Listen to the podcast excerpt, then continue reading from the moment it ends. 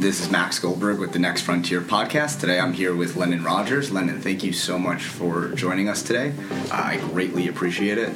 I'm so excited to pick your brain a little bit about the makerspace world, your experience through MIT, JPL, and the space world, and just in general pick your brain about how you've utilized resources and how you might have some suggestions for how young entrepreneurs, creators, and innovators can go utilize some technology resources throughout their journey. That sounds good. So to kick it off, I'd love to just hear. So from a high level, how do you view your journey so far? When you describe Lennon Rogers to people, how do you summarize or give a synopsis of your journey? All right, I would never give the full story, but I'll do it. I'll do it quickly.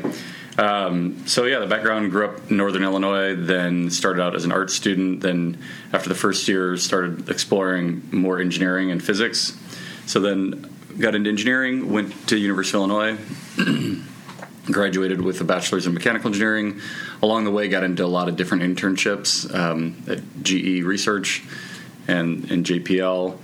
And then I went to grad school, more JPL, a lot of traveling mixed in there. Um, and then I went out and uh, skipping over some details of fellowships and abroad and other things. Then I went out to JPL and um, worked there for a couple of years, mm-hmm. and then more traveling, back for the PhD. Mm-hmm. Um, then uh, more traveling mixed with living in, in Russia for a little bit and in uh, Switzerland as a researcher slash academic at universities there. Um, and then I went to MIT for a couple years as a research scientist, and then saw this position. Now I'm at UW Madison. I've been here for two years, um, and it's kind of on the hands-on learning, design, and mm-hmm. prototyping facilities within the College of Engineering. So I oversee those spaces. Mm-hmm. One of them is the makerspace. Yeah, and the makerspace has been such an powerful addition to campus and totally game changing for, for lots of students. We had Taylor Waddell on a few yep, episodes yep, ago, and he had great things to say about yep. the makerspace. Um, so I'd love to ask you. So you, you transitioned from art to physics and engineering. Is that kind of where your design design oriented approach to product development and just to to engineering and making in general came from? Uh, probably the art was a mixture of just my background, um, my parents um, and then a little bit just of what I was interested in at the time. Mm-hmm. Uh, definitely impacted then the hands-on learning being very applied. I mean, even when I was studying art, I was rebuilding motorcycle engines and other things, and that was actually kind of the indication that I probably should go into, into engineering because I. You, know, you go away to college, you're now in a pool of all people that are studying something very similar to you. And when I looked to my left and looked to my right, it wasn't the same kind of thing. So most people were like, "Why are you working on motorcycle engines and motorcycles?" And anyway, as I got into engineering, I could kind of see, okay, I'm much more identify with this type of work. So cool. But yeah, it was it was a mixture. With it, uh, the art did then lead to some of the design building, but it was really kind of an odd case specific to my upbringing and interest at the time.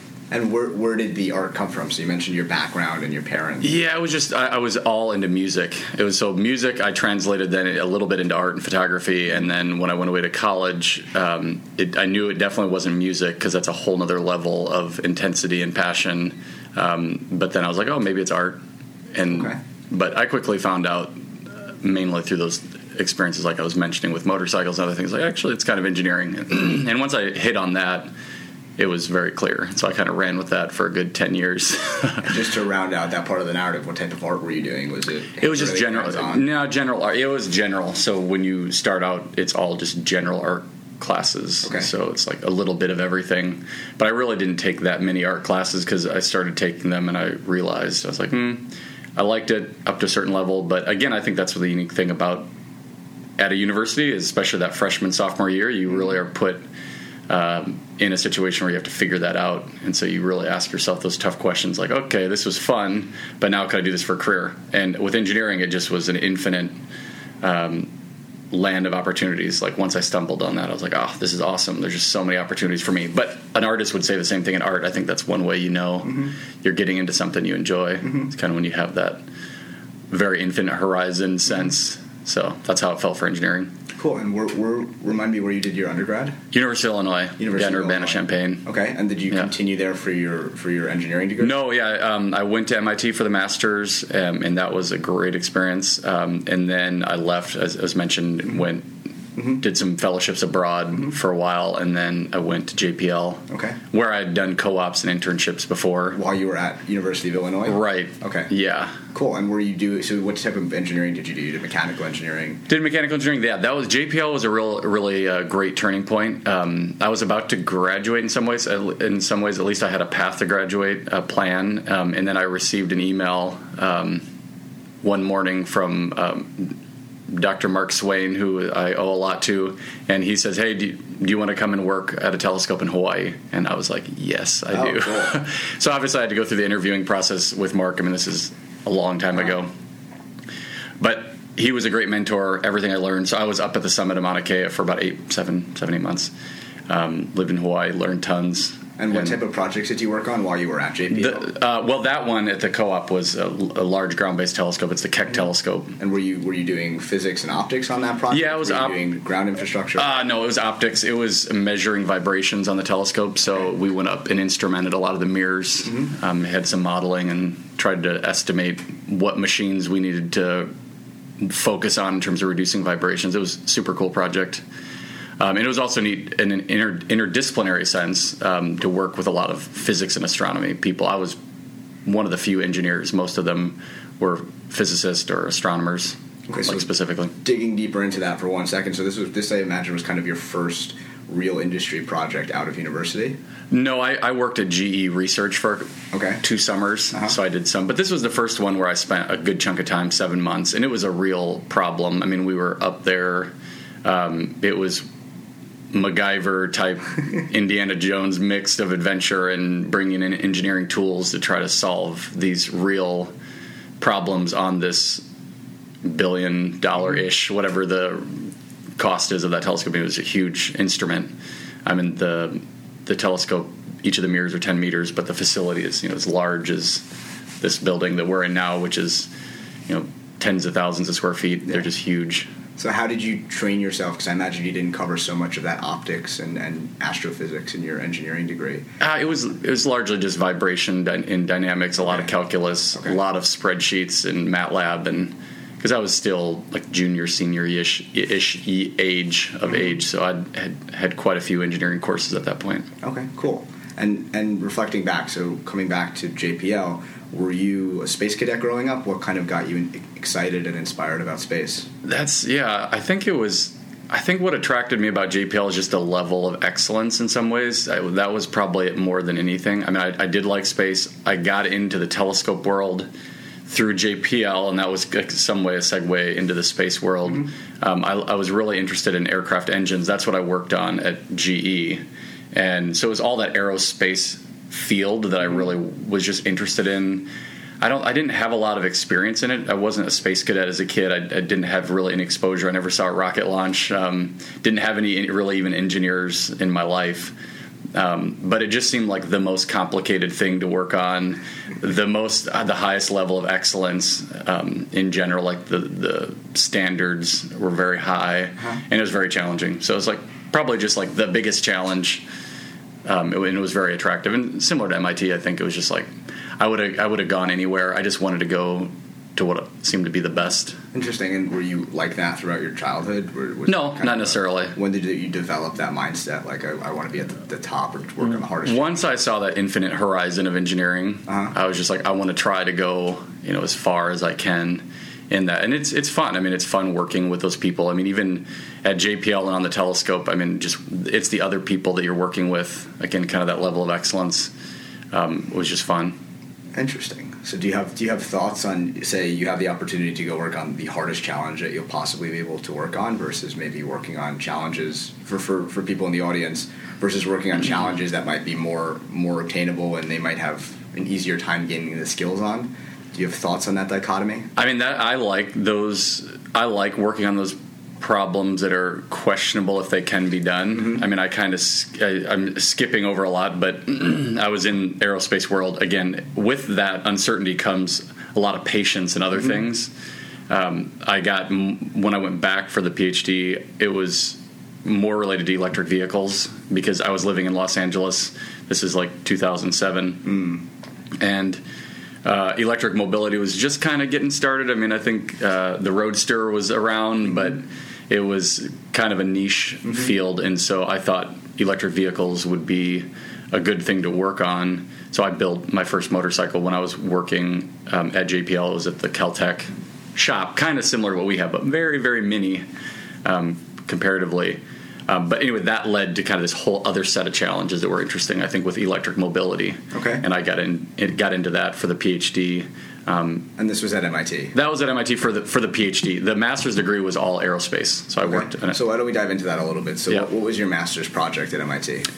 Yeah, so this is kind of the era of aerospace, which is super interesting, and that was um, called Spheres. Some people may have heard about it because it's been around for a while, um, and it generated many masters and, and PhD theses. Um, but I helped build the docking port that was on Spheres, which is a small soccer ball size uh, test bed environment spacecraft, but it's inside for inside the International Space Station. Um, and so I did all. Uh, I worked with students, and we. I, I was like the TA, and then I evolved it into an actual research project, and um, that ended up. They used it on the ground-based test bed for quite a few years, like a decade or something. Anyway, at some it was 2014, I think it launched from Kazakhstan up to the space station, Uh-huh.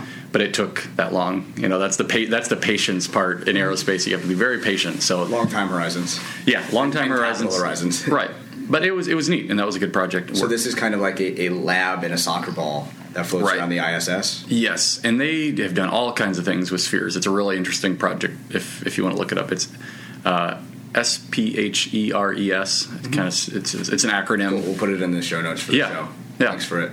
And was your master's thesis on any particular part of the spheres? Or It, was it yeah, it, it was on it was on a few different things. The higher the higher question was asking about modularity in spacecraft. So, can you build modular spacecrafts? And so, I did a, a lot of literature searching. I did a bunch of simulations showing what, how much fuel would be needed if you, for example, wanted to assemble a 10 meter uh, telescope in space. Um, so if you want to read up on that, my thesis is available online. It's actually it, it's a good read, um, and that's all related to modularity of spacecraft. And then Spheres was an example of a modular spacecraft. Okay. So I kind of used that as a as a case study, and then the design of the docking port was one of the uh, key components to modular modularity. Because if you have any type of modular spacecraft, you need to connect them somehow. So that's that interface. So through that interface, you need mechanical connectivity, you need data, you need well, you could do wireless, but at the time we were kind of looking at wired in some ways, and then uh, you need electrical connectivity and all this kind of stuff. So, and that was that docking port. So, but I, I looked through it from a higher level in terms of those um, general interfaces that you would need when you connect two modules together, or or n modules. Um, but then I looked specifically at our design that we had done, and we made it and tested it, and then used it. So it was both hardware and some simulations and. Stuff. Cool. So, I think modularity is a really interesting concept. Would you be able to maybe give three or four benefits of why you would di- design a system to be modular rather than Yes, not being modular? this is uh, like what a, at least one chapter of the thesis is on. So Uh-huh. it, I'll try to go back to 15 year old memory. Um, but the basic idea is, it is, and it is interesting, and it is applicable more broadly. Yeah. So not just even in, in spacecraft Yeah. design, but the basic trade offs, and if I remember correctly, um, is you know modularity is really good in terms of cost. Mm-hmm. Um, it, you can mass produce things in, in in in terms of cost. It's a great thing. Um, the main trade off is in terms of performance. Is Mm-hmm. that even those those interfaces that I mentioned, um, they uh, add weight, they add complexity Mm-hmm. and things like that. And then on top of that, you have to assemble it, assemble it in space. So there, there's some complexity there. Um, but those were the main. Like I said, we went into like I talked about four or five different pros and cons, Mm-hmm. and kind of evaluated different designs. And there are some examples. NASA's done some modular uh, spacecraft, um, but for the most part, most most spacecraft are very the opposite of modular, which is integrated designs, and it's because performance is so important. The economics, which is the main advantage of modularity, does not come into play as much. Um, they're mostly interested in performance, so they're willing to trade off some of the cost for performance. Um, but with commercialization of space, other things, I mean, also with modularity comes standardization of components. So that's kind of cool. Like, hey, I want to take this component, this component. We kind of compared it to the laptop industry that started very modular um, with different type of uh, PCI boards that you'd put in, and then it kind of went towards integrated. So, but it's TBD, you know, where the space industry is going to go. Probably mostly integrated, uh, I think like what it is now. Interesting what's happening with the CubeSat movement. Yeah, that's an platforming and Yep. modularity that's Yep. happening there. But Yep. I mean, mod- modularity. I've, I, I think you can you can probably speak more to this. But even in manufacturing or when you're making things like you guys have done here, having modular 3D printer systems, modular fabrication systems. You have your laser cutter, which can really easily integrate with your 3D printing flow, with your with your CNC flow, etc. Yeah. yeah, some of those related to even standard standardizations Mm-hmm. in general, I think would be good, even if it's in an integrated design, Mm-hmm. like a very um, performance focused design, like low weight, um, whatever you're trying to optimize around. Mm-hmm. Um, the, even these standardization elements to it would be great, like all thrusters for these certain size of we all kind of use the same dimensions and has similar interfaces. I mean, there, I think there's still a lot of promise, and there may be a lot of activity in that area. I haven't been in it for a while, but Cool.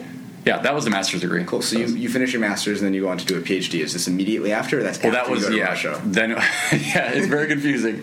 uh, no, that was so. Uh, I don't think, and I don't think anyone has these pieces together besides me. Maybe my wife, but I don't think so. Um, so after JPL, I went. Um, you know, so, sorry, after the master's degree, I went and worked at JPL. Okay. With in between there, I went and, as I mentioned, did some fellowships just as part of the. I mean, I, I recommend it to all students, like mm-hmm. any transition that you have, to go use it. Like I was graduating graduating with my master's degree. I went to Germany for three months. Actually, worked with Mark Swain again, the guy that I mm. worked with at Keck. Okay. And we worked on a project around telescopes in Germany just for three months. It was a, it was a three month fellowship. And then I went for three months in India and taught um, in the Himalayas through MIT. It was a program that they had. Oh, that I- fun. yeah, I taught at a university there. And then, Okay. then I went to JPL. So, Okay. And then after JPL, you went to your PhD. Right. Okay. That's so it. let's let's go into the Himalayas for a minute. Yes. That sounds like oh, a fun wow. question. Okay, wow, all right. So what was going on at the university in the Himalayas? Were you establishing a new program? Like No, it wasn't actually, but it was interesting to see it. I mean, uh, um, India is very focused on more anal- the, the analytical aspects of engineering. So they did have a shop there. Um, at that point, I wasn't as hands on as I am now. Even though I started out very hands on, the in- engineering undergrad beat it completely out of me, like literally all of it out of me. That it took me until I was. So I went like all that stuff I talked about. I know, I'm jumping over the Himalayas here, but It's okay. it actually, it was back in grad school when I when I got back into this. It was working on spheres. Like I got hands on again, and that was a liberating feeling because I thought grad school was like theory, theory, theory, theory. I thought school was all because that's what they do to you. They not now as much, but it was that way 15, 20 years ago. Um, they really beat it all out of me. And then, um, but it was really thanks to my advisor at MIT, that- and that's kind of why I went to MIT in a lot of ways. Is that they it seemed very hands on to me, and it was true to its reputation in that sense. Um, is that I was like, I want to just be hands on. I don't want to build things. I don't want to do anymore.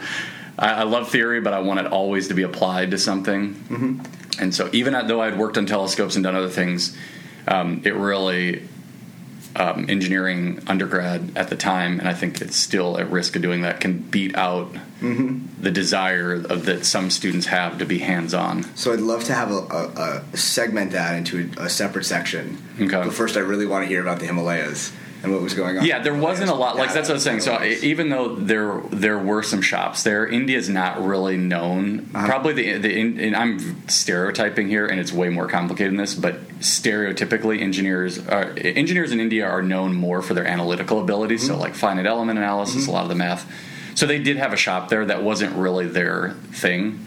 So I was mainly teaching controls and dynamics and, and helping them with their teaching pedagogy, like more like about setting up labs and things like that, but not from the shop perspective. Well, I think it's really interesting, uh, at least for the audience too, because a lot of people finish their degree and like, "What should I do next?" Yeah. And your travel experience is really unique, and that you went and you, Yeah. you found opportunities All the time. more professional development Yeah. outside of the U.S. Yeah, all the time, every opportunity, every, and it's really these transitions because you can't if you have a job like even at JPL, um, it's hard to start traveling. I mean, you only have so much vacation.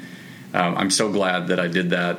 Um, because now, for different reasons, it's harder to travel. I have kids and married and things like that. So, not that you can't travel, but you have the most opportunity to do that when you're younger. You're not tied down in any way.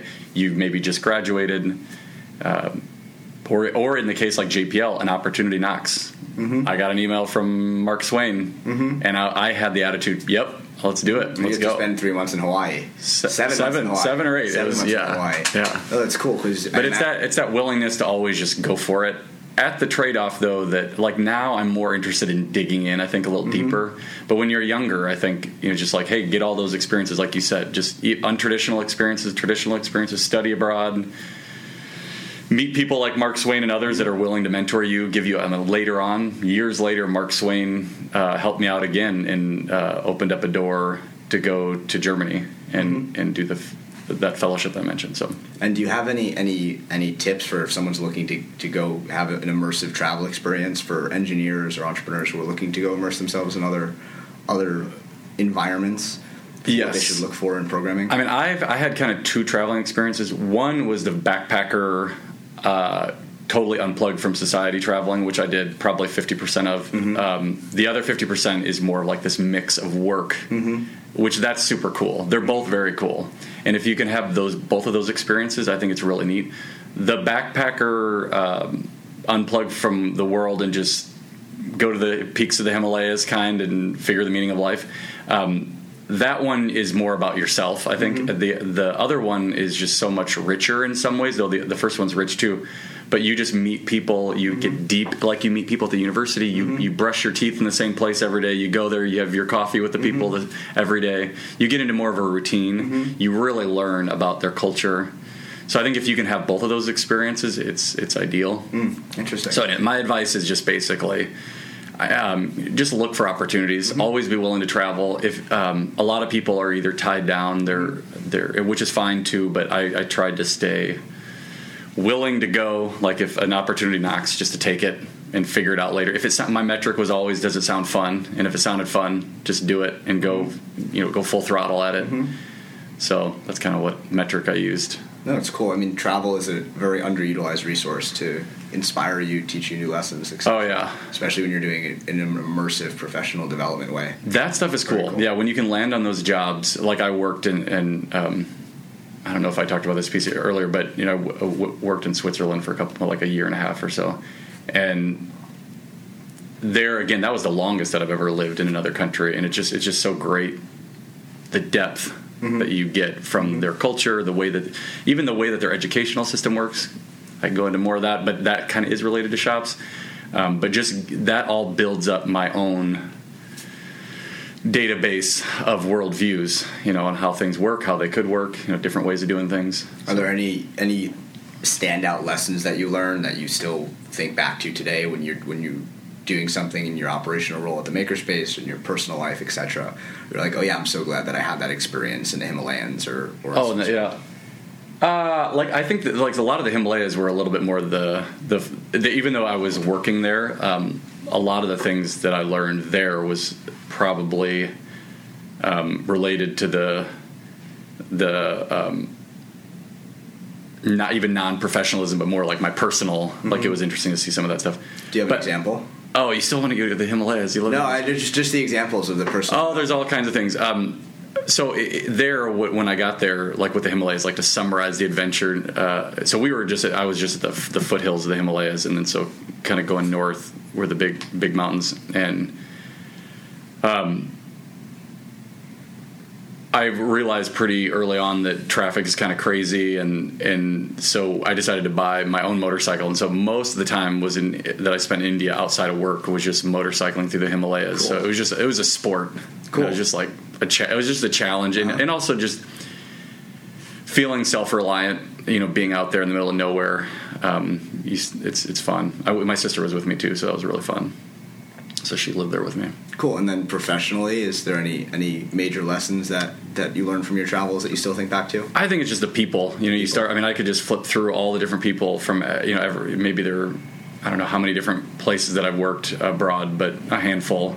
And just the people, you just flip through their stories. Again, you've had dinner at their house, you've met their family, you've seen the way that they work, both professionally and just personally. You see a lot of their life. You meet their kids, what they eat, you know, all those things. I, I always like to see all that stuff. Just be a sponge for that. Are you still connected with a lot of those Oh yeah, individuals? yeah, Amazing. definitely, yeah. I mean, even I went to, back to India a second time um, through MIT like five years, five six years later, and I met up with one of the same professors um, that I work with. It's just it's neat. Awesome. Travel Yeah. as a resource. That's that's Yeah. an, an, an um, amazing insight. Yeah. Cool. Thank you Yeah. for sharing. So so transitioning a little bit. So PhD. You come to MIT. You get back for your PhD, and I imagine because you did you did electric motorcycle work for your PhD. Maybe you didn't tell us a pl- didn't plan that. on necessarily doing that. Um, built the electric motorcycle at Caltech in the evening while I was working at JPL. Caltech has a little student shop. I'm assuming it's still there. And then um, I just started really getting interested in electric mobility more Mm-hmm. And the timing was just really good. Um, so I, I found an advisor, uh, Dan Frey, who was just, again, a great mentor. You're kind Mm-hmm. of catching the trend here. And I think everyone already knows that. If you find these mentors, it's like, uh, Check. well, good ones, yeah, and, and most, you know, like I said, I, I think there are a lot of good ones out there. Uh, Dan was a very open-minded guy, um, and so I got involved with the EV team, the MIT EV team, and so that kind of Electric led. vehicle team. Yeah, electric vehicle team. It was just really good timing. I mean, it was a time where we were working on electric cars and motorcycles, and um, just all, all kind. It was just a very ripe time, 2009, 2010. Um, it was a time where we emailed Elon Musk and he replied. Like it was just a totally different era of electric mobility. It was a time where um, I had built a motorcycle and really just that first one, and we wanted to go race a motorcycle at the Isle of Man. And so, skipping over a lot of details, um, I got connected to BMW in Munich, and they invited me out to come because What's Isle of Man? Just Oh, Isle of Man is an e- electric motorcycle race. It's been around for over 100 years. Okay. It's yeah, and it's it's It's purely electric. no, no, sorry. It's a it's a, it's a motorcycle race that since 1907 has been gas. In 2009, they added an electric class. ah, okay. So there's a really good documentary about that. Uh, the electric, if it's called Charged. If you're Charged, interested. okay. Char- charge or We'll charged. put it in the show notes too. Yeah, that'd be a good one. Um, but it was a like I said back at MIT, it was just a very ripe time, and I was mentioning the Isle of Man. So as just another example, like I said, Elon Musk was replying to emails. Um, that's how odd it was, and we were even having conversation just related uh, to jump around here with Elon Musk about rapid charging because we were focused on rapid charging f- for many reasons, like fast charging lithium batteries. And Is that what your PhD was on? no, not really. Yeah, I'll get, I'll get to that. Yeah, to that. but for so fast charging with batteries, and just to show again the the time it was in electric mobility is that. Um, we were interested in rapid charging. We had emailed Elon uh, Musk because we were interested in some kind of partnership. I mean, we're young, dumb, and naive uh, engineering MIT students. students. I mean, Well, we, yeah, we we thought, and at the time, again, he had the Roadster. I think he was working on the Uh-huh. Model S, but it was very early on, so he was just another inno- innovator out there. We emailed a lot of like uh, Fisker was Mm-hmm. came to our shop too, so there were many of those people at that time that were kind of coming in out of the shop, um, but. We had this conversation over email about rapid charging, and Elon replied and said he doesn't think the future, something along the lines, and don't quote him on it, but it was something along the lines that we were trying to sell him on rapid charging. We're like, hey, we're doing this cool project. We were trying to charge a car in 11 minutes and build this huge battery pack um, with similar size cells. And he says, oh, well, he thinks this, the future is just big batteries, so you don't have to rapid charge. Fast forwarding, we all know it's actually both of them were right. You need big batteries and you need Yeah. a fast charge, and I think you know he figured that out uh, pretty quickly with the supercharger network. Um, but I was just mentioning about that unique time is that even going back to BMW and the Isle of Man is that people were just willing to listen. Even that conversation with Elon Musk, it was like a time where people were discussing this new field of electric vehicles, though it's not completely new, but it was it was coming back in vogue again. And so again, BMW was like, "Hey, why don't you come and let's tell us about what you think about electric motorcycles? What's the future?" So it was a really cool experience. So you got to pitch BMW on building an electric motorcycle. Went over there, went to Munich, um, and yeah, I got to. They let me tour all their facilities, and it was just amazing. Um, and then we just had a really good conversation about it, about what the future of electric motorcycles is. And there was, you know, all the people, all the people that were interested were like the top people, and it was. But that door kind of closed shortly after that because now BM again BMW they started developing their own internal team of people that knew what they're doing. But it was a very unique window. Is kind of what I'm saying. Is it, it, it opened up around 2009, 2010. Everyone was very much outward looking, like, hey, we don't know what the answer is. So they were very open to hear other people's ideas. So it was kind of neat to be part of that very rare, Awesome. rare time. So, and I think there are other areas like that.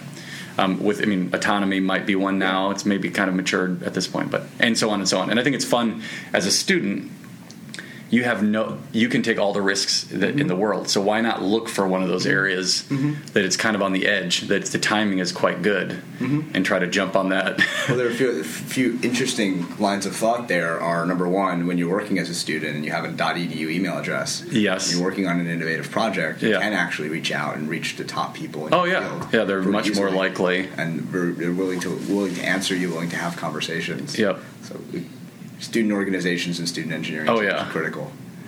No, that's great, and it's and beyond that. I mean, uh, related to that in some ways, it's just it's working to do things that you couldn't do yourself. I mean, that's the fun thing about student orgs and even att- even approaching these kind of problems that in no way any of the things that I've just described I did by myself. I mean, it was the first time. I mean, I built the first motorcycle by myself for the most part, um, but the Isle of Man motorcycle, the electric one that we built, um, and then later on we went to, to Pikes Peak for it was a different race but it was a team. You know, that's what you want to be working on. You know, my unsolicited advice here is you want to get these problems that are very unique. That, like I was mentioning with Elon and BMW, like people are open and asking interesting questions. The solutions are not clear. You want to be there is a fun area to be in. Um, but then also you want to be working on something that you just are not doing yourself in a closet because you're going to be very limited on what you can do by yourself. So Definitely. I think that was the Isle of Man race was the first time for me, even though I'd worked on Keck telescopes and other things, like those are huge monster projects. I'm talking about the ones that you have a handful of students, like you were mentioning, mm-hmm. student orgs. Um, yeah, I have a lot of respect for teams, and once you've experienced that, it you too will respect them uh, most likely if it's a functional team where you are way better than the individual pieces. It's yeah. like reson- you see, see, this magical resonance that happens, mm-hmm. and that's really cool. So, do you have any advice for reaching that magical resonance? Um, I think if you're on a good topic, helps for sure, and that attracts people. If you um, if you have a topic that that kind of is all the things I just mentioned then it's probably luck. It's a bit of luck, like a sports team. I mean, it's like how do you get on a good sports team? I mean, you could probably pick apart in sense of if you're meeting people, you could try to, hey, you you really know what you're talking about. Um, but I think a lot of it probably has to do with uh, just like even if you think of a rock band, right? I mean, they, they every once in a while you'll a guitar player meets a drummer meets um, a vocalist and so on and so on and it An just harmonica player. Some whatever the magic ingredients are it just happens and the same thing happens with engineering uh-huh. but it doesn't happen all the time. Um, but i think a good metric is how functional it is. If it seems very dysfunctional i would just it's probably it probably won't yield to much. I would just move on at yeah. a certain point. Just be like hey, it's just not working out. But i think if you kind of meet that magical band chemistry in an engineering sense, I mean, you'll you'll know it. Cool. Pretty what, quickly. What are some of the engineering projects that you're excited about right now? Oh, I mean, well, right now I'm a lot more into the administrative side of things. Um, I mean, I think that was mainly just to do the startup, but we do have some ideas to do more projects. I mean, I think autonomy is just going to revolutionize everything. Okay. Um, I was, um, I was just at the Harley Davidson Museum in, in Milwaukee, and actually I've been there multiple times because I'm an enthusiast, but it's interesting to see the evolution of vehicles, and every once in a while there's a, a disruption. And I think autonomy is just going to be like that. You're going to go to a museum 100 years from now, and you'll have all these designs of vehicles, and all of a sudden, just everything starts shaking up and changing. So I'm I'm excited about autonomy. It's mm-hmm. kind of in short. And are you planning on doing like an autonomous car competition type thing? Um, well, I think from from me, my focus is is probably more on just helping other students with projects, and so we have plans on doing possibly like an autonomous boat project um, of oh, some cool. sorts. Not that autonomous boats are the future, but just to give students an opportunity to have exposure to it. They can then run with it whatever way they want. But I'm less self focused in terms of my own interests and just trying to find exciting projects for students that interested that they're interested in and to help them land a good job or a good startup company or meet the team like bring people together maybe they meet this magical team through that process cool so Cool. So, one last line of questioning about your your background. Mm-hmm. We'll get to some of the other things that you're working on right now. So, you go to this PhD at MIT. You're working in the electric vehicle space for your for your research. Right. A, a, a garage. A garage working on, on, on hacking hacking together. Really. Yeah, it was more. It was fast charging. Yes. Things that don't explode. Hopefully. Yeah. Um, so so how did you how did you connect and network your way to, to MIT and to your research advisors, Right. et cetera, throughout that journey? Well, that was kind of interesting because I went there and like uh, this is 2009, 2010. All the things I described, we were building. We were like building uh, lithium packs and fast chart, building chargers. Things were blowing up in somewhat controlled way. Um, and I just thought it was kind of a side hobby. I didn't actually anticipate that it would be my thesis work. So I was shopping around for a lot of different projects. I, it was a good time because I kind of had essentially not a fellowship, but my advisor, uh, if, as long as I TA'd and did a few other things, helped with this design center that I was part of, he was very um, supportive of, of kind of whatever I wanted to work on in some ways. Um, and that was what uh, one of the awesome things about him. Um, and how, how did you connect with him? that was through when I was in, at um, JPL. I met him through an, a former, like an advisor of mine at MIT from before. Got it. Because I was in aerospace before. Got it. Um, and then when I went back, it was in mechanical engineering. Got it. And and and for people who might be looking to go to grad school, Yeah. Do you do you think that the connections helped you secure your your thesis right your, your, that's a good so you're saying okay okay because a lot of students even here are in that Mm-hmm. process now like okay got accepted to grad school um, i mean for me i always just go through the network that i have whatever network it, it is. Mm-hmm. is it your grandma? Is it your uncle? Is it your dad's colleague? Is it your mom's colleague? Is it someone that you met at, at church? Is it Mm-hmm. someone that you met at, at a coffee shop? Whatever. So in the case of uh, mit going back to hawaii i vividly remember i'm having um, i had dinner um, with uh, one, the guy that I, one of the guys that I worked with there, who had gone to MIT for his PhD, and he's like, "What do you want to do? What's what's you know?" I'm like, "I think I'm thinking of going to MIT," and he's like, "You should look into Dave Miller in the Space Systems Lab." So that was kind of my connection. It doesn't do you any good in the mm-hmm. sense like I can't. He doesn't help me get into MIT. Mm-hmm. But once I was in, mm-hmm. I then contacted Dave Miller and said, "Hey, I worked with a colleague of yours, and um, and then he because I I had tried to do good work at at the telescope with this guy's name's Mark Colavita.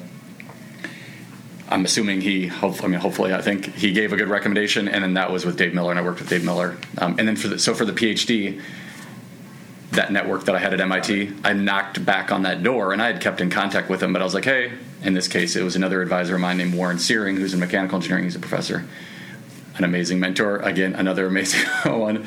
And I said, hey, Warren, I have, the, I know this is crazy. I know I'm working in aerospace right now, but I want to work on electric vehicles. And I just built this motorcycle. I know it's rough, but I think there's some potential here, not for motorcycles necessarily, but for electric mobility. Um, and so he- he's he connected me with Dan Frey, who ended up being my advisor. amazing, So that's kind of how that's kind of how it happened. amazing. Back to the network. Yeah, network and mentorship. Yeah, yeah, Important. that's it. You summed it up. Awesome. Okay, cool. So so expanding. So why don't we take that lead? So how did you get to come to UW Madison and start staffing and building this maker community? Right. Okay. So I'm just going to couple details just in between, uh, very briefly. So Dan Frey mentioned my advisor. It was good timing because they were just starting up this new design center, and part of that design center was a need for a fab lab, makerspace, whatever you want to call it, in this design center. So I got on. I got involved with that through my funding, how it was kind of funded, and I loved it. Um, I like doing that kind of stuff, going way back to the very childhood kind of thing, like I mentioned so I got into Makerspace there. Then, as part of this collaboration, um, they needed um, this is this design center with Sing- it was between MIT and Singapore. It's called International Design Center. Partnership. It was a partnership, Okay. um, and you could put that as a link or it's an interesting. You know, it's, We'll a, it's a whole in the show notes. yes, it's a whole university in Singapore that MIT was helping um, start, and so part one of their needs was a makerspace. Ah, okay. So Dan was said, "Hey, you set up this makerspace here." It- I mean, it wasn't Lab. called. Yeah, it was like Fab Lab Shop. I don't think they called it makerspace. Well, they, they didn't call it a makerspace. We called it um, more of like a Fab Lab. So I went to Singapore for a month and set up their first shops with another uh, colleague, student of mine, um, and we went all over Singapore and. I could go into details there, but it was interesting because they don't have a making culture. This is 2010.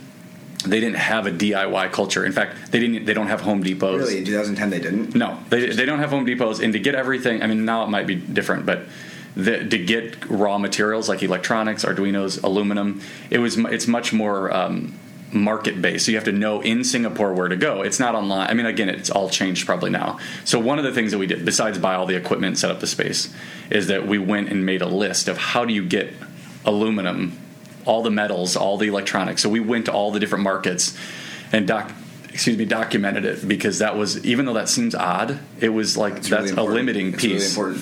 Right, materials. Knowing what resources you have access to is you have to know what resources you have before you can utilize them. It's really important. Right, and so. Uh, later on, I'm jumping over now many years after the PhD. I went to, to a similar opportunity. Mm-hmm. One of my men, uh, mentors, Warren Seering, who I've mentioned earlier, he said, "Hey, you're graduating you interested in going to Russia? We need another. We need a makerspace. I'm like, I'm your guy. Okay. Um, so uh, this time I had a little bit more in tow. I mean, I was married and had one son. Um, so we all moved to Russia just for three months. Was, that was the plan. And it was it's a it's a university outside of Moscow. It's um, you know within the city, right, right, outside the city. And so that was that one. All that to say, that's what kind of got me with into UW in some ways. Is that I had this niche side set of experiences related to dis- these facilities. Um, and I went back to MIT after Russia and Singapore and ran the shop that I had created. I think I mentioned that earlier. So I had done that for two years. This job opened up. I'm from the Midwest. I have two kids now. Um, it's less about necessarily probably um, the technical engineering problems for me and more about like impact education facilitating fac- innovation facilitating innovation that's a good good summary of it so this was a perfect job in a lot of ways it was closer to home and it was an, it was a very rare alignment where Grainger the Grainger Foundation had given money mm-hmm.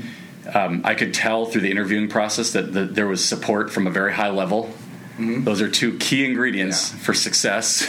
if you don't have high level support and you, and or you don't have money, it's very tough. Um, and so it was just really good timing. So that's where two years ago. That's when I came to UW, and that's when I met you, you guys, and mm-hmm. others, and we uh, really collectively created this space, which is which is the you know the makerspace, what we call the makerspace. Cool. So I have a few rapid fire questions to write that down. Number one, how did you hear about the the opportunity?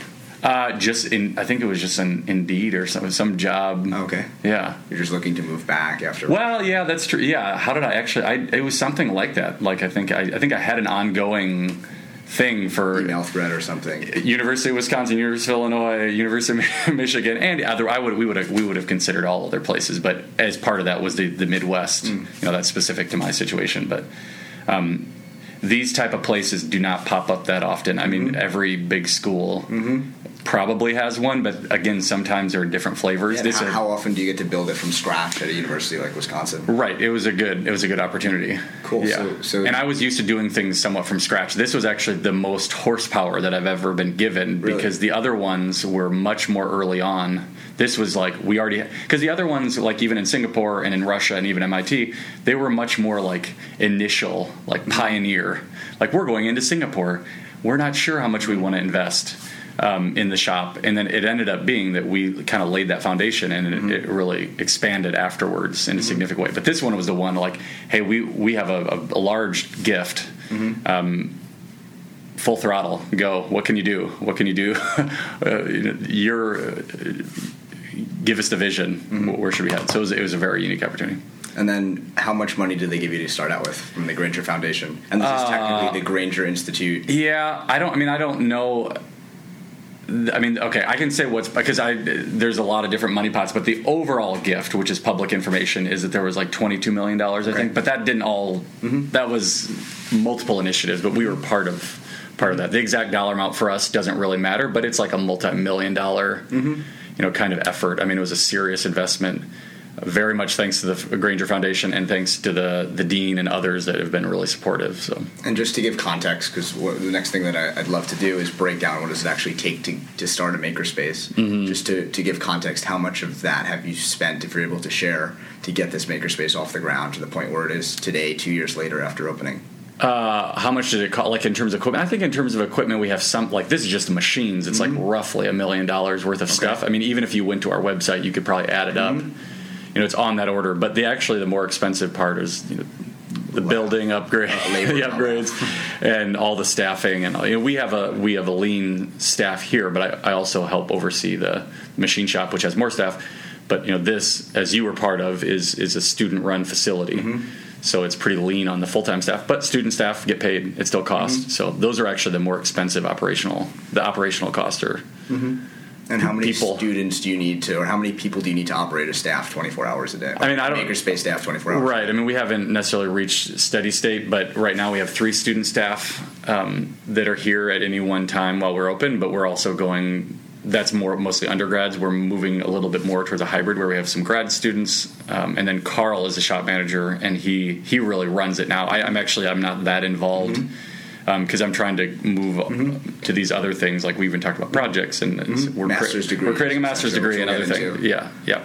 Cool. So, so that's the next rapid fire question. Then, then the other rapid fire question is, what do you think the most important piece of mindset, besides for high level influence and, and, and capital, for someone like yourself who's looking to go upstart a makerspace? What do you think the most important minds, mindset or framework, or or maybe even end goal that they could have to be successful in building this this kind of innovation engine that is a makerspace? Well, I would abstract it maybe one level up just because makerspaces are so rare. It's kind of a Okay. niche. But I mean, I know what you're saying. I think I could answer it in kind of one level up, which is just. I think it kind of goes back to even the Isle of the Isle of Man race and other things. It's like a t- it's like what everyone, everyone that I think most people know this, but it's really true is a team. So I mean, that's I think the most important thing um, is just building up the team. I mean, in our case, it's it's got a lot of energy because it has a lot of students, but there's still there's still a team. Um, and so you, you were part of this. I think you came up pretty early on. You know, there were other students, and just listening to them, getting them involved. Um, but that goes, like I said, that applies to a team of engi- young engineers or old engineers or, or, or artists or whomever you're you're uh, working with. Um, so I think that's kind of the the key thing is just the team because I want that magic. I mean, just like what we talked about, res- hitting resonance on a team, you want that same thing in this kind of space. And I love it when I go around here and just see things happening, and it's just them. It's the fruit of their work, not me. I mean, it's other people doing it. They're getting enjoyment out of it. Um, and really, I don't take the credit in any way because it's just kind of setting up that team and getting that resonance. Um, I think is is kind of key. Definitely. So, what's a what's the ideal team pro team member profile that you're looking for? I, th- I mean, yeah. I mean, I think no, but I see what you're saying. I mean, I think the profile depends on the mission, and um, I think to me, what I enjoy is just just talent. Like when you see, when I love, w- w- so even like w- with Carl, who's a shop manager here. I mean, just seeing what his talents are and trying to see how it lines up. I mean, I kind of already knew the persona in some ways of what was needed, and then trying to find that at the same time, trying to understand what their strengths are and fill in where they're don't push them too deeply into, into an area they don't want to get into. So I think I think looking for strengths, and I think I did this as a TA, as in, in teaching, and, and, and then even later on as an actual teacher or professor, and, and as a project manager and this kind of thing is just looking for strengths of people and trying to foster that and fill in gaps, move people around, you know, challenge them but don't push them, don't grind them down too much. Definitely. So it's all. The, I mean, it, it seems kind of cliche and simple, but just the team. You know, That's to having having the team. So, not to bifurcate the conversation into Mm-hmm. two different segments. So, I think there's two lines of thinking that are really valuable. Number one is how can people leverage this this makerspace innovation facility that you've created, whether it be at Wisconsin, in Singapore, Russia, elsewhere in the country. Mm-hmm. Uh, in a in a individual sense, how can they use it to kind of accelerate their ideas, bring their visions to reality? And then in the second bifurcation is how can say an entrepreneur who's building a company or more established companies and CEOs at more established companies incorporate this makerspace culture and the maker culture and the innovation engine into their their their companies and their environments. So maybe we'll start with the first and, and I'll ask what do you think people can be doing at makerspaces? How do you think they're most efficiently used, etc.? I mean, I think the the main thing because, like I said, they didn't really exist in their current form when I was going through this process. Um, but it's the community is one. So meeting those people, you kind of talked about that. I mean, it's almost like hanging out in a place where people are just jamming on instruments all the time. Um, you that is a necessary but not sufficient condition in some ways. Um, you need to be around people that are pushing in the same. Maybe it's all in different directions, but eventually you'll find a vector kind of heading in that direction you're going. And I think that these kind of spaces can do that. Um, and that's kind of like the garage, you know, in quotes. I mean, it was a garage, but the garage I hung out uh, at MIT was. It was like that. It was a it was a place where I could meet other people um, and, and find that team that I said, which was key. Um, so then the other thing, which is super critical, is just the access to tools, which is again kind of an obvious thing, but it's not a given. Mm-hmm. And when you leave the university, it's not easy. Mm-hmm. Uh, you might even be able to find a team, maybe, but the, that's tough. But on top of that, all the tools. So that's mm-hmm. kind of the second thing: is just access to tools, training, um, learning best practice, um, very cheap. You know, you get easy access to it at a very subsidized price. You'll never get that again. So that's why being a student, it's a good time to do, be an entrepreneur, in my opinion, take those kind of risks. And what, what if you got a rapid fire from the tools that you have in the makerspace here 3D printing, virtual yep. reality, high, high performance computing, CNC, etc. Can you just rapid fire some applications for these different tools that you've seen students use?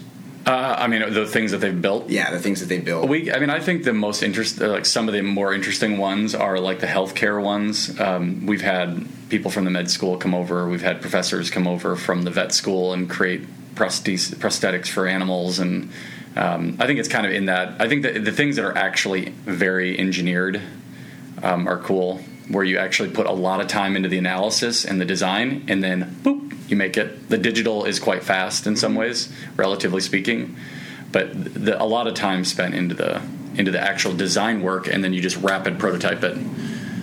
So that's kind of and like I said, the the the medical applications have been really interesting. We have a lot of student orgs come through here mm-hmm.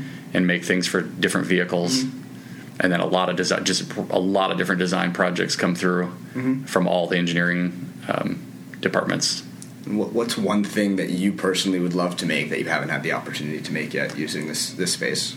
It's probably those autonomous topics. yeah, I just love it. Autonomy to me is just like electric. I mean, I'm even a little late, not late in the game because I worked on an autonomous tractor in Switzerland, um, but I've had a gap, and I think it's just imp- it's it's such a neat topic that I, I really want to dig into that more. Cool, cool. So then the second part of the bifurcation is if you wanted to establish a makerspace in your company, for instance, for example, right. how would you go about doing that? So maybe we'll start back when you're making your first makerspace. How did you even frame? I know you mentioned that you compiled a list of resources that people could access, but how did you even frame getting getting this type of innovation engine off the ground? Yeah, there's probably a couple different ways you can do it. So you're saying like a company X of various size, exactly, and you and, and, we, and I've heard these kind of things. Um, in fact, you says you talked to Taylor. Mm-hmm. Um, recently, and he's doing that kind of thing at with at NASA. You know, trying to bring some of these elements into a corporate or some research environment. Um, I mean, I think that part of it is is probably a longer term strategy, which is just to hire people of that mindset because mm-hmm. it's it is a bit of a mindset that you have to have because not every person is a tinkerer. Um, and I think you can become more of one, but you could also self select. You could select people mm-hmm. that are looking for that. But probably slightly before that, you need to create the vision and some element of facilities. But it may take some time to build it up. I mean, you just throw facilities out there and it won't just mm-hmm. be filled because mm-hmm. some people won't know how to use it. And we and just to give an example, like even here, you create this facility. Well, you need some programs. You need other things like the master's degree that we're creating um, that we've alluded to uh, you need to create these programs to fill it in. And I think same kind of thing in a corporate or startup or research environment. Start hiring people that are interested in that, but at the same time, or maybe slightly before, just create a slight vision for what it could look like. That might be a small room that you convert. It could be like a serious investment that you've made um, to, to buy the equipment, but it's also maybe to have some programs that are associated with it. It could be like some like at JPL they used to have um, I think they called it X Team or something like Team X, um, where you they actually had you come in and do simulations and other things. So it was part of your job was to go in and s- simulate various things. In this case, it was all virtually using simulations, but you could have a similar kind of set of activities mm-hmm. for prototyping and other things that would help the employers um, uh, get their get their team kind of of that mindset. Okay, and if and if you wanted to incorporate these training programs, and then from here we can maybe transition into some of the training programs that you've established at the university. Mm-hmm. If if the company they built the makerspace, they are hiring the people who have this maker mindset, but then they want to have continuing education within their company. What what type of educational initiatives would you implement?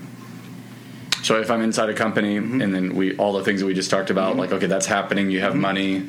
You're going to be starting to select mm-hmm. people that are kind of interested in it, recruit mm-hmm. people. Um, there, I mean, there have been other examples. I would say, like maybe an extreme case is GE uh, with their Six Sigma initiative. I mean, you could have initiatives, and part of that, like with Six Sigma, is that they had a merit based system where you can get promoted. So you could create a similar kind of system um, by which there's training. They had training for like black belt, green belt, whatever all the different belts were for G. G I should have They known. have like physical belts that they. I don't think so, but it was kind of. It, you could look it up. I mean, it was a thing of the late '90s um, and early 2000s. So that's when I worked at GE. So it's a little dated. What belt were you? Oh, probably no belt. I mean, this was like for their full time staff. So I was just an intern. So I was I was belt. introduced to the yeah I was like a, an invisible belt, but I was introduced to their corporate culture, and part of that was this. And so I think that companies now could do something very similar. Okay. You know, more design, and they, they have. I mean, design thinking, proto, which comes with prototyping, teamwork, Methodology design thinking. all this kind of thing, bringing design methods into your organization. And like I said, there have been IBM is a great example. They're doing that. Um, so there, and there are a lot of others. Um, GE is doing it. Uh, maybe you know of different scales, different places, but. Um, so they have, like I'm saying, is that you have the facilities, you're recruiting people, but then you also create a culture around it. You create programs, a merit-based system. Um, you bring people in from the outside. These are all things again that that, that I've seen that at IBM. They have actually IBM. I've actually seen the guys talk that did that one, and he's he did. Not that I intended to copy it, but I think he pretty much, if ever, he did all those things. Like they started recruiting, they they hired like a thousand designers. Do you remember his name? So maybe we can put that. to- No, I don't. But if you do a, if you do a search, um, IBM design thinking Okay. or design, I mean, it's just it's Recent- a recent talk? Yeah, it's a huge huge initiative uh, that's probably pretty much in full fruition at this point. Um, but they had this goal. I mean, IBM was not thought of as like a yeah, a modern company, and they, just- run most of the modern world. they do. That's what I'm saying. I mean, they, but I think f- from a corporate culture perspective, they just use design Yeah. as a real pivot for them. Yeah. You know, not in every way because it's a huge company, but you know, they had an impact on their their organization for sure. But that's like an extreme case. I think all the way down to a small startup company, you could do the same kind of thing. So, what are some of the, the resources that you've read? There, is there a book on design thinking that you like particularly well? Um, I wouldn't call myself an expert in design thinking. Like I like to work with people that are. Um, I, I've taken uh, the the I took all most or all the design courses at MIT, and I TA'd um, one of them, and it was called Product Design and Development. Um, but that's mainly an engineer's view, I would say. I mean, Steve Eppinger teaches that class, does a great job. He wrote the textbook on it, um, and I worked with him a lot. And I actually like so I really relate to to that and that textbook. But that's not traditional Stanford model of it's just you know mildly different. I would say that the the what I was brought up in, which is more about risk mitigation, which again design thinking can be thought of as risk mitigation, but as an engineer, I think about design through the risk mitigation process. Um, so, like I said, I think traditional design think thinkers. I like to work with them. Here, it's in the School of Human Ecology. They they tr- they work in that area. Do they have a good design thinking course? They're developing it, yeah, and, and we've co-taught courses. Last summer, we uh, co-taught one, uh, and it was it's just great. It's like bringing those type of thinkers and, an engineer that understands it and maybe even practices it in some way. But I feel like my strengths are more on the prototyping and uh, technical feasibility side. Though I'm very comfortable working in an interdisciplinary environment where all three technical feasibility, financial viability, um, and design feas- uh, desirability. Those are kind of the three thing Venn part of the Venn diagrams. Like I like working at that intersection, but I'm probably more the circle to do with uh, technical feasibility. You know, that's what I love. Got it. Cool. And and maybe now we can jump into some of the initiatives that are more specific that you've started and you've been working on.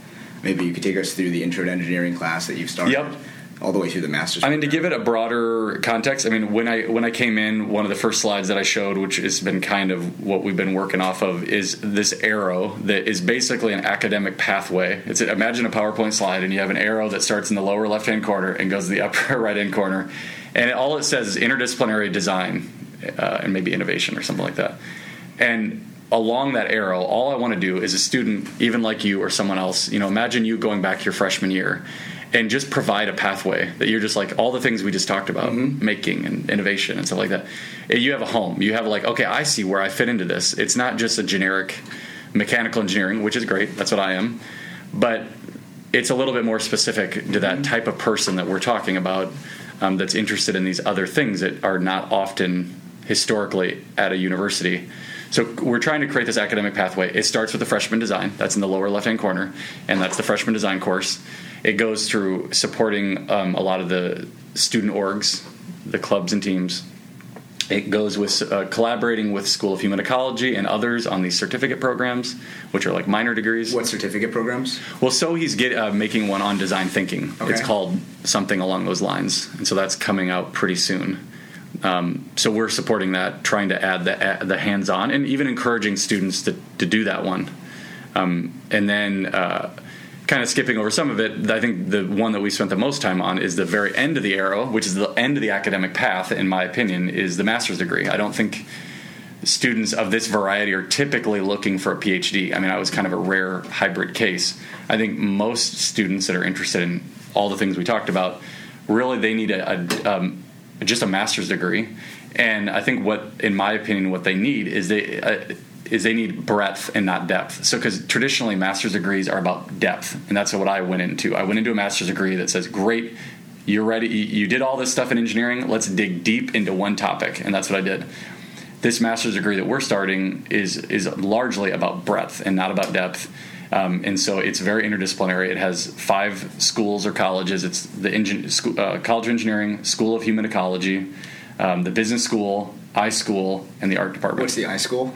Information School. Okay. Yeah. Is that with the new American Family? Uh, no, it's I, my yeah my understanding. I mean, I know how I've interfaced with them, but more broadly, I think that their mission is like uh, information sciences. I, there okay. might be some origins in library science, but I, it's kind of that meets computer science. Cool. They work a lot with computer science. a lot of data science. Yeah, I is information. I think so. Information. I school information school. Cool. Yeah, like data science, but applied in some ways in certain areas. And when will that master's program be available? It we are still going through the approval, though we've made it through like four or five different uh, approval checkpoints. Um, the final one it will be hopefully approved this July, starting in, to be uh, to begin in the summer of 2020. So a year from now is the Cool. is the goal. Cool. And what types of students are you looking for for a program like that?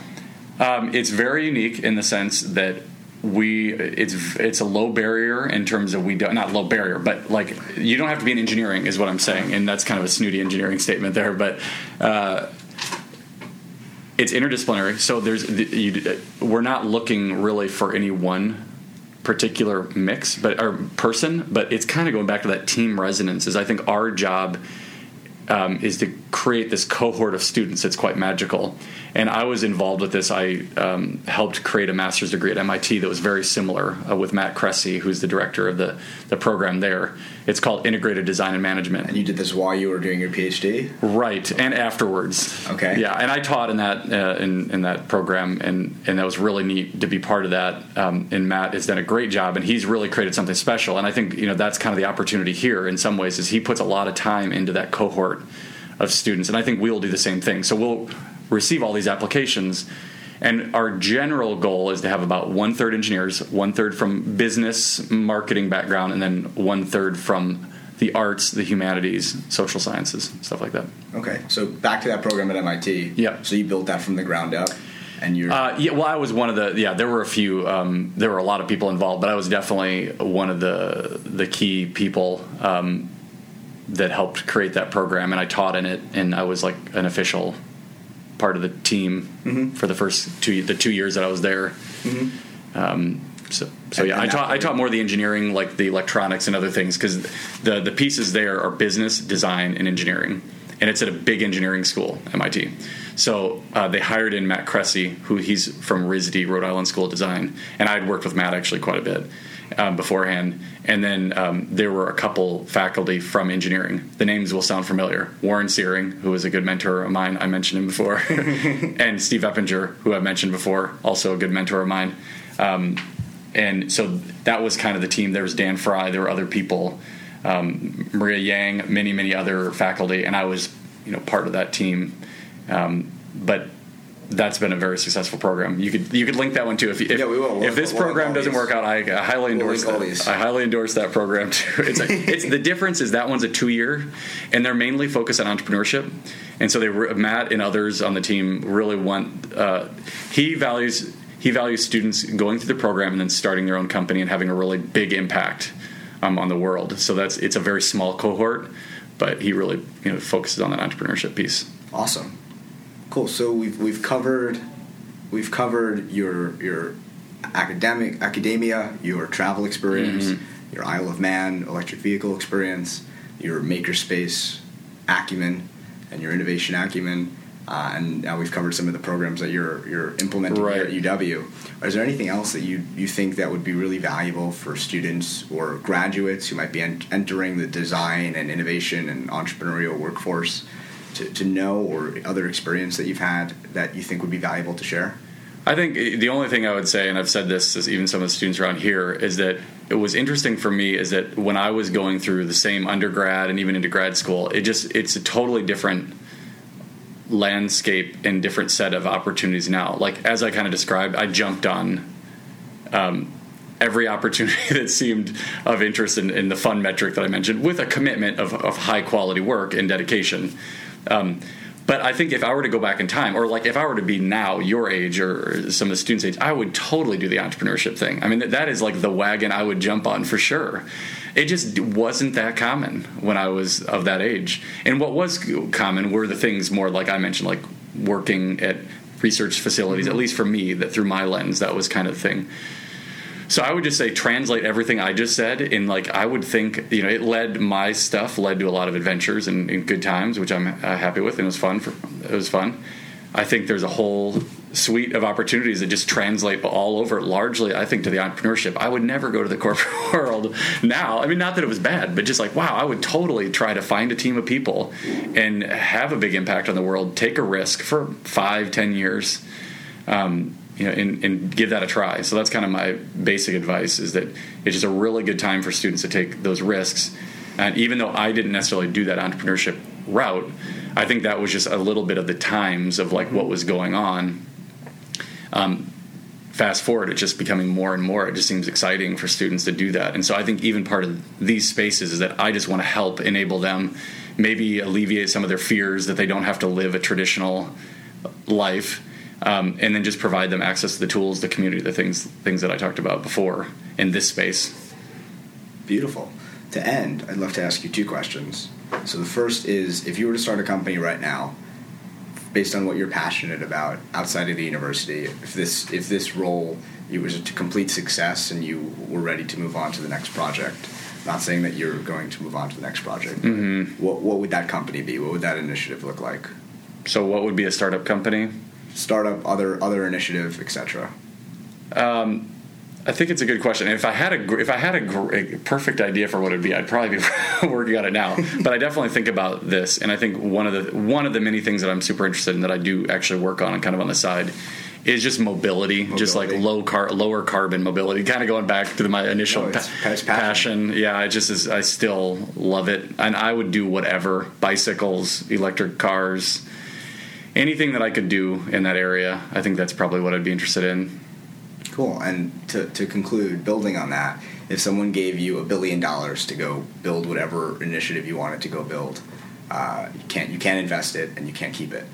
How would you go about deploying that capital? Like which topic, or literally what would I as low level as you'd like to get? I mean, I think in general, like I said, I mean, just to go off that mobility topic, I, I think I'm super passionate about that. I think there's a lot of opportunity there. Um, I don't know exactly what specific area I would work on in that. Um, in mobility, I mean, like I said, I've had some of my own past projects, and I tend to gravitate more towards um, small urban vehicles. Though I don't necessarily know if that's the billion dollar uh, startup company I would work on. Um, but I think it's like I said before. I would just focus on um, the t- uh, early on team and then the prototype. You know, getting. I'm a big advocate of prototypes. Prototypes go such a long ways. There's so many people out there, and no offense against them, but they have great vision and have great ideas. But until you have a prototype, I just, I just, think the engineer in me just has less respect than what's potential. And I think that as an engineer, you're given all the tools you need to make a prototype. So just make a prototype. Come to this space, make a prototype, um, and so that's probably what I would focus on. It's just a really awesome prototype that kind of irons out. It, it not only presents the vision, but also demonstrates the strengths of the team. It shows that you've been able to collect a team that can perform, which is not a given. Um, and then it also reduces some of the the technical risks, like you demonstrated some of the technical risk. So cool. That's what I do. Cool. Prototyping is super important. Yep. Lots of amazing lessons, Lennon. Thank Yep. you so much for your time. Uh, any any concluding words, or where can the audience reach you? Uh, you can check out yeah you can check out the makerspace if you just probably Google UW makerspace. Um, currently, Put a link to. yeah, my profile's down there, um, and you can search my name. I'm on LinkedIn. Feel free to reach out. Cool. Well, thank you so much. No problem. Really appreciate it. Very grateful for your time. It's great talking to you. Awesome. Thank you again. Yep. Appreciate it. Thank you for tuning in to this episode of the Next Frontier podcast. If you like this content, please head over to nextfrontier.org forward slash subscribe. That's nextfrontier.org forward slash subscribe. We have out of this world content coming your way over the next few months. Hope that you enjoy and stay tuned.